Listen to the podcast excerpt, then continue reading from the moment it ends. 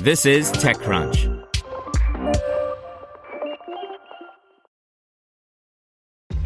This episode is brought to you by ShipStation.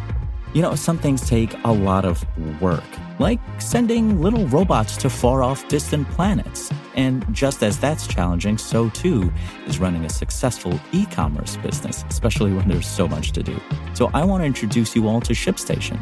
Now, I love using ShipStation because of its easy to use dashboard, which makes managing orders and printing labels a breeze and super smooth. Oh, and the customer service is just out of this world.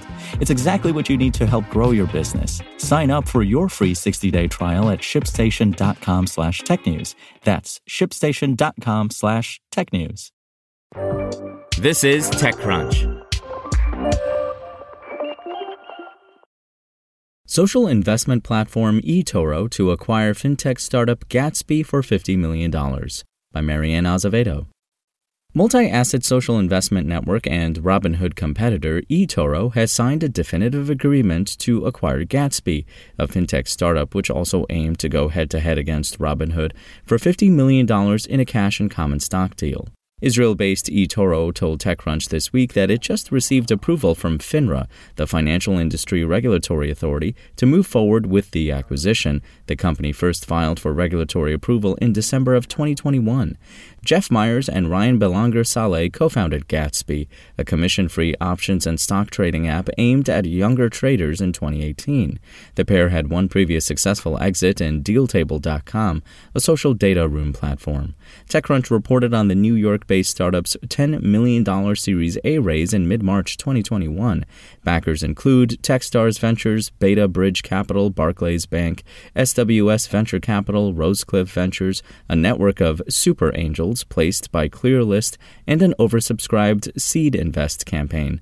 Gatsby's target customers are Gen Zers and millennials, and it told me that it aimed to give people a safe and fair platform to trade on without users having to worry about getting in over their heads or being shut out of names when volatility spikes. Its app launched into iOS and Android in early 2020.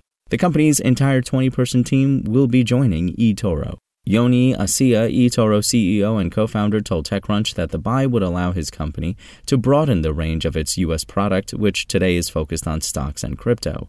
The integration of Gatsby will allow us to provide U.S. users with a safe and simple way to trade options and give them more flexibility to use new strategies, Assia said. We believe that options can offer retail investors opportunities to generate returns in today's more challenging market environment. Scaling our U.S. business is a key goal and we are excited to be partnering with the Gatsby team. The exit certainly appears to be a good result for Gatsby and its investors.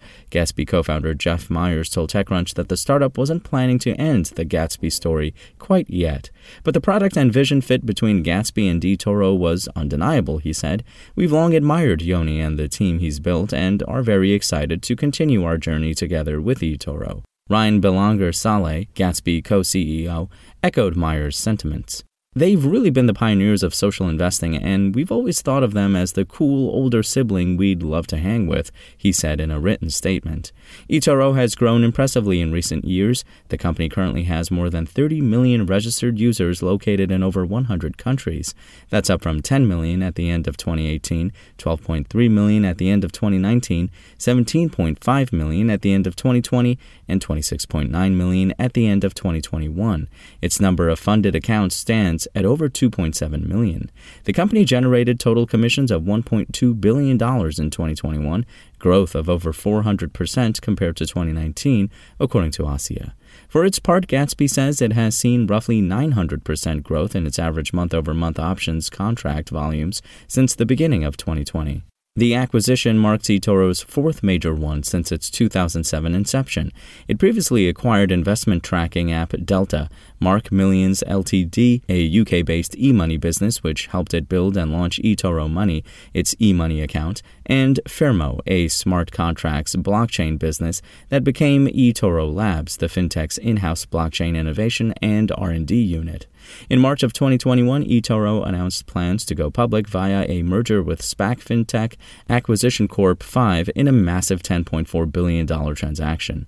While the transaction was supposed to close in the third quarter of 2021, eToro announced in July that the agreement had been terminated. Due to the current market conditions, we're staying private, Assia told TechCrunch. We continue to view becoming a public company as part of eToro's future, and we'll wait for the right opportunity to take this next step.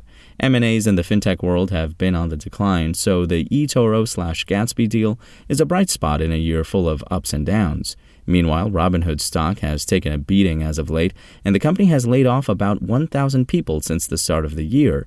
At the time of publication, the company was trading at around $10.90 after hours, significantly lower than its 52 week high of $52.06.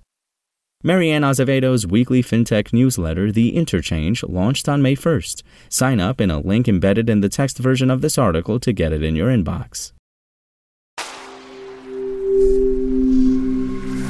Spoken Layer. Want to learn how you can make smarter decisions with your money? Well, I've got the podcast for you. I'm Sean Pyles, and I host NerdWallet's Smart Money Podcast. Our show features our team of nerds, personal finance experts in credit cards, banking, investing, and more. And they'll help you make the most of your money while cutting through the clutter and misinformation in today's world of personal finance. You'll get clarity on strategies to help you build your wealth, invest wisely, shop for financial products, and plan for major life events. Listen to NerdWallet's Smart Money Podcast wherever you get your podcasts.